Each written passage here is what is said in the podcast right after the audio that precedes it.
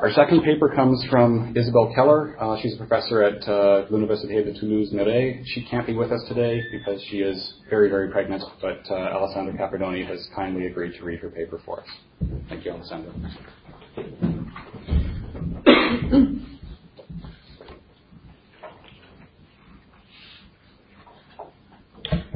No, I performed this yesterday and it might be slightly longer than 20 minutes, so if you need to cut me or okay. just rush it. So the title of the paper is The Discourse on Faith in Lawrence Durrell's Alexandria Quartet. And uh, the, the writer starts with an epigraph from Friedrich Schlegel in French, Les romans sont les dialogues socratiques de notre temps. So the, the novels are the Socratic dialogues of our time. Considering Lawrence Durrell's constant irony towards the main religions of our time, the reader cannot but feel nonplussed by the multiplicity of religious references throughout most of his work, and more particularly in the Alexandria Quartet. Encompassing Justine's Jewish origins, their fascination for Balthazar's inquiries into the mysticism of the Kabbalah, Memlik Pasha's literal interpretation of the Quran, the Hosnani's Coptic faith, naively mistaken for Islam by young British Mountolive, as well as the unexpected birth of a Protean transcultural and trans-religious saint through the figure of El Yaqub, who goes as far as having a yearly moulid in his honor on St. George's Day. Lawrence Durrell's Alexandria Quartet explores both the language of faith and the multiple perspectives of those who attend to build the discourse on. We can easily see from his own bookshelves that Durrell extensively probed into the religious question, delving into the notions of Gnosticism, the Bard of Todol, the Cathars, or alchemy, amongst others. His miscellaneous readings testify to his unceasing inquiries into the afterlife into to his attempt at finding an answer to the basic trauma of death, thus leading him to explore various spiritual paths. Such a preoccupation can be sensed from the early lines of the quartet. Indeed, although the preface clearly states that only the city is real, the reader soon discovers that the Alexandria which slowly takes shape throughout the quartet has far less to do with the actual geographical landmark than with Darley's amorous and spiritual chart. Defining it in its early pages as the great wine press of love, halfway between the Hellenic world and the Orient, Darley clearly singles it out from any other city. And I'm quoting here capitally, what is the city of ours? Although this is obviously not the capital of Egypt, yet is called the second capital in Mountolive, and later on the capital of Asiatic Europe, and certainly ranks first in the novel and in Darley's initiated request. This reminds us of the fact that Durrell held Alexandria as a central place the hinge of our whole Christian culture historically bridging Eleusis and Rome. It is no wonder then that the city of the quartet should slowly metamorphose into an oniric, timeless temple, detached from any realistic geography, pervaded by the sweet voice of the blind muezzin, sheltering Prince Nassim in his sarcophagus of tubular steel and lighted glass, and the dead pharaohs of Mnemjian's Babylonian barber shop, it is symbolically placed under the auspices of the solidar god in his glass coffin, that is of a long gone patron who remains out of reach both from the inhabitants of the city and from its historians. Paradoxical though it may seem, this is an Athronic temple whose shrine remains desperately empty, and yet the reader is led to cross the impressive number of thresholds, typogra- typographically signaled by the regular sequences of blanks and asterisks, as if to remind him that he is crossing the line between the profane and the sacred, the sacred which will not be revealed. We then realize that the temple is neither fully Egyptian nor Greek, but built on the quicksand of vanished kingdoms, that of the pharaohs, that of Alexander, that of the British Empire reluctantly relinquishing its grip on the wake, in the wake of the Second World War, precariously rising at the junction of its uh, two centers of gravity, its spiritual center, the forgotten site of the Soma, and its temporal site of the broker's camp, Alexandria seems likely to shatter at any moment, and often does, at least metaphorically, such as when Darley meets Justine at the Café El Bab, the doorway by the shattered arch, or when he walks through the city after having lost her, as survivors must walk about the streets of their native city after an earthquake. Even his return to Alexandria and the incident lover relationship with Clea are clearly set under the patronage of the royal city and the annus mundi. A fecund desert of human loves littered with the whitening bones of its exiles. From glory to decay, the construction of the spiritual city of the quartet is thus tightly linked to the representation of the empire, and more specifically to its decline. We know the profound influence of Oswald Spengler's Decline of the West on the Lawrence Durrell work, who copied out in one of his manuscripts Spengler's assertion that politics is the highest, sorry, politics in the highest sense is life, and life is politics. Every man is nearly nearly, a, willy-nilly a member battle drama, as subject or object. There is no third alternative, Spengler explains. Obviously, such a statement could not be unnoticed by Lawrence Durrell, whose lifelong involvement in British diplomacy prevented him from ignoring the welfare of the policy and his responsibility as a citizen. This might be the very reason which prompted him to look beyond the slime of mundane matters for the true heart of the polis, the kingdom of the spirit, which is not of this world, as Spengler underlined. This quest for the kingdom of the spirit is aptly set in the city which enables Durrell to investigate both the religions of the book and their esoteric reinterpretations. At this point, the reader cannot fail to notice that although the main religions are currently mentioned as the cultural backdrop against which the character's story is set, these are far from being the main object of focus.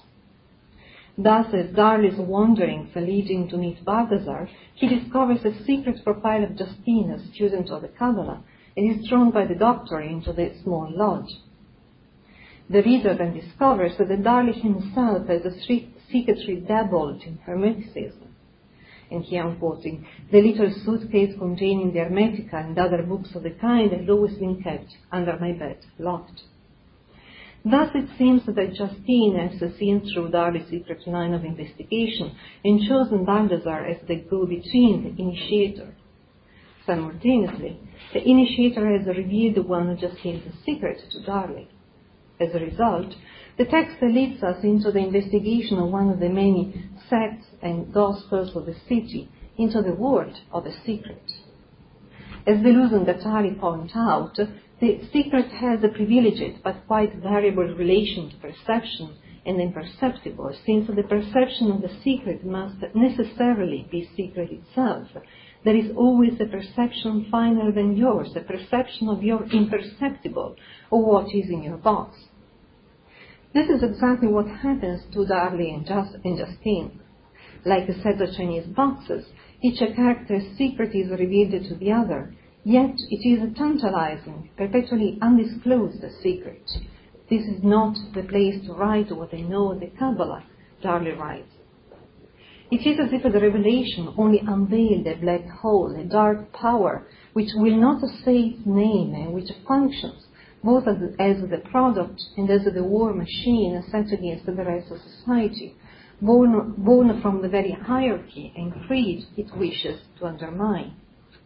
Indeed, as Deleuze points out, the secret society cannot live without the universal project of permeating all of society, disrupting its hierarchy and segmentation. Thus, we find Balthazar explicitly stating this point against the established dogmas. None of the great religions has done more than exclude, throw out a long range of prohibitions. But prohibitions create the desire they are intended to cure, we of this Kabbalah say indulge but refine. As a result, the reader learns more about the beliefs of the Kabbalah than about Judaism, more about the secret society than about the established religious authority, while still being left in the dark, as Darley abruptly concludes, I've said enough. As a consequence, established religions, just as established political powers, are relentlessly questioned and undermined. In that respect, the descriptions of religious festivals in the quartet are particularly illuminating as they highlight the blending of various cultural traditions, thus superseding the univocal, authoritative power of any one church. We may remember, for instance, Warden's description of the festival of Sitna Damiana, a celebration which fairly mesmerizes the British ironist.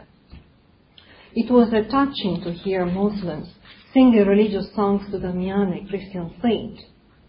The description of the religious ceremony itself is even more surprising, as a Pursewarden notes, it was a pre-Christian this. Each of these young men in his scarlet biretta had become Ramses II. Damiana, a Coptic saint, was daughter to a third governor of the third century AD. She convinced her father to have a monastery built where she could worship God with 40 other virgins and to declare his uh, Christian, so of the father, his Christian faith to Emperor Diocletian, for which both father and daughter were beheaded, as Piers wardens reminds us. The desert monastery where poor Damiana had her Diocletian head struck from her shoulders for the glory of our Lord. Yet the celebration of the Coptic saint's feast does not differ greatly from Muslim Moulids.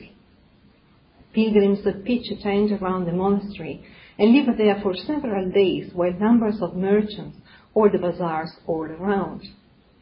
These traditions derive in fact from pharaonic Egypt. The gods and goddesses may have been replaced by saints, but the very principle is very similar.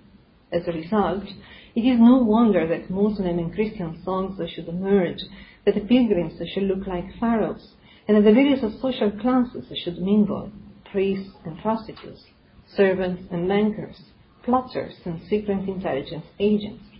The climatic description of the axing of the camel as when a tree is pruned enhances the paradoxical conjunction and disjunction of opposites by exposing the fragmented members of the same body.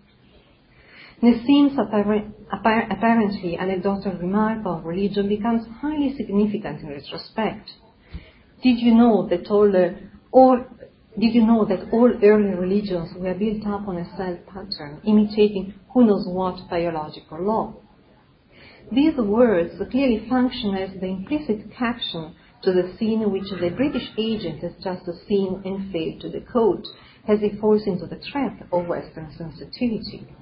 Poor things, my blood red cold, I felt frightfully ill. Eventually, the theme suggests that the various religious sects function as so many connected and simultaneously disconnected members branching off in infinite directions, proliferating in biological osmosis with the same body, yet going their separate ways.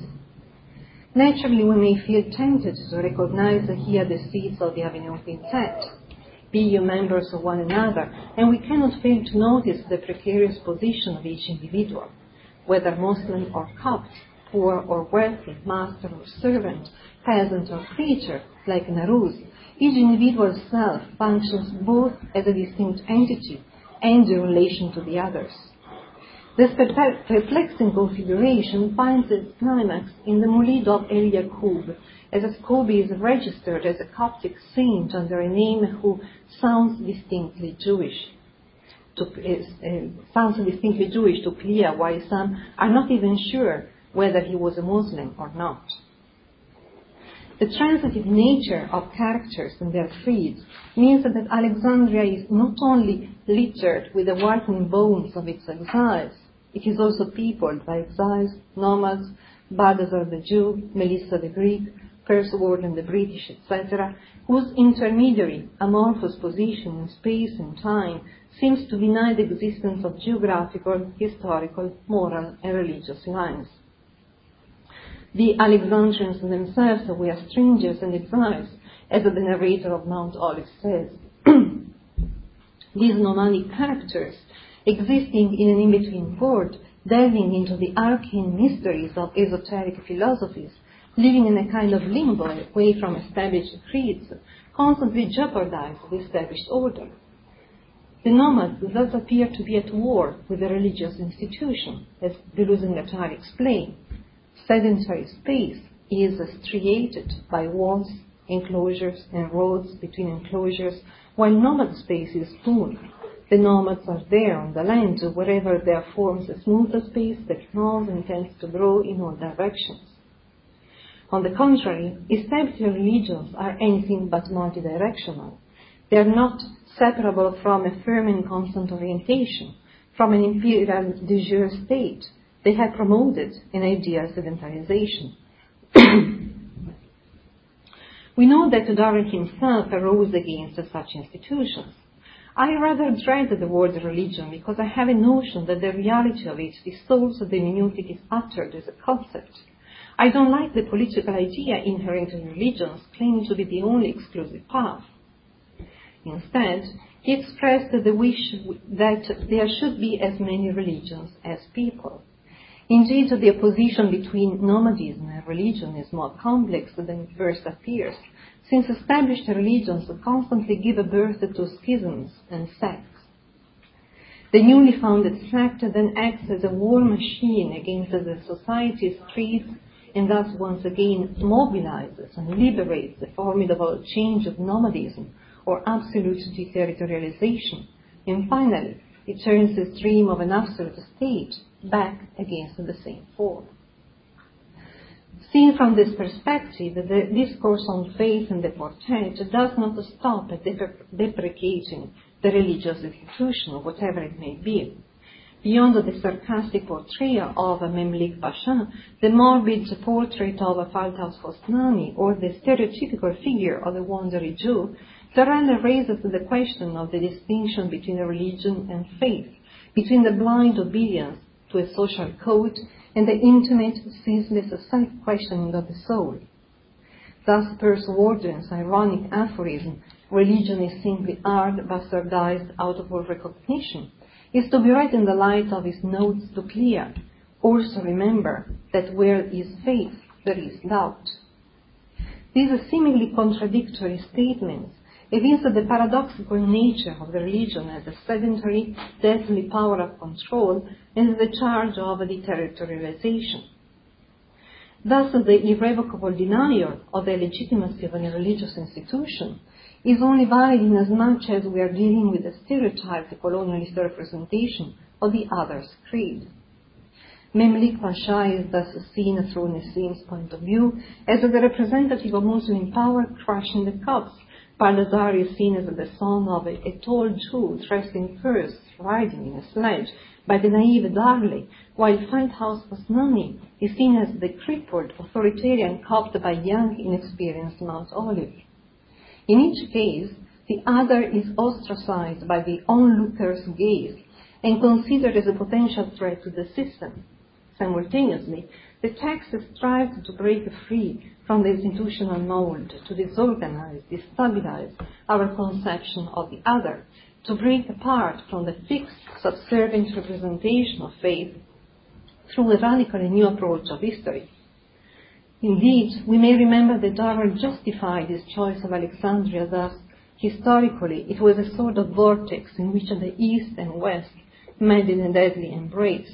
The mythologies of the ancient religions of the East influenced the Greco-Chaldean Judaic cultures that produced that bloody mixture we call European history. Alexandria is one of the principal seeds which germinated Europe. End of quote.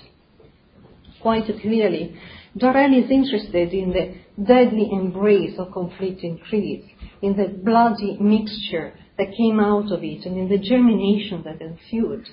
In other words, he is interested in religious history as the multiple stage of birth, life, death process. Consequently, the deconstruction of the representation of religion and the exposure of the dogmas of imperialist powers is inseparable from the poetic mysticism of the character's spiritual, quest. This is why Alexander, Cleopatra, Arsinoe, Aphrodite, Carpocrates, or Valentinus are called in to build up a web of correspondences with the characters of the quartet, ensuring that the history of the city is not limited to the mere documentation on the rise and fall of empires, but takes a shape and flesh on what Spengler calls a memory picture, in which Memory is conceived as a higher stage, a perfectly definite kind of imagining power, which enables experience to traverse each particular moment sub specie eternitatis, as one point in an integral made up of all the past and all the future, and it forms the necessary basis of all looking backward, all self-knowledge, and all self-confection, and of course. In other words, the Res Alexandria is no more an Egyptian than an Hellenic city, no more a Muslim than a Jewish or Coptic city, but a city of self-exploration, of spiritual initiation, the city of encounter with the other, five races, five languages, a dozen creeds, more than five sexes, as the Institute warns us. In this new cumulative organic world picture, which is so much at odds with the linear and causal conception of history, legendary heroes, conquerors, mythical and mystical figures appear as the dialogical counterparts of the novel's characters. As such, they embody their hidden alter egos, mentors, or ancestors, and engage into a vibrant, albeit anachronic intercourse. This is how the Res characters, just as their historical or mythical counterparts, acquire a significance almost independent of the actions they engage in. They hang above the, the time track, as Durrell was wont to remark of Proust and Joyce's characters. As a result, it is no wonder if the reader fails to draw a line between Justine, Cleopatra, or Arsinoe, just as he fails to draw a line between Melissa, Justine, and Leah, between past, present, and future.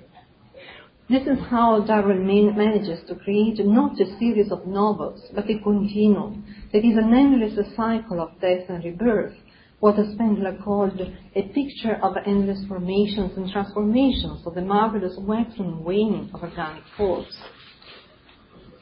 From this perspective, the representation of the various established religions appear intimately linked to that of the various empires the rise and fall against the pillar of any linear, hierarchic, and univocal worldview.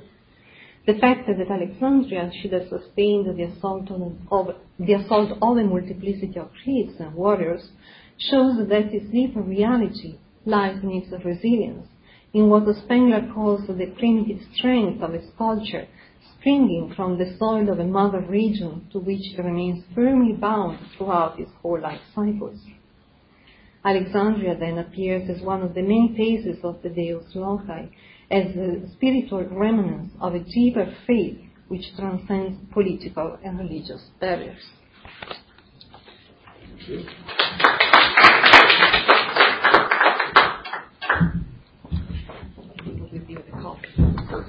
Again, thank you for, for reading that paper,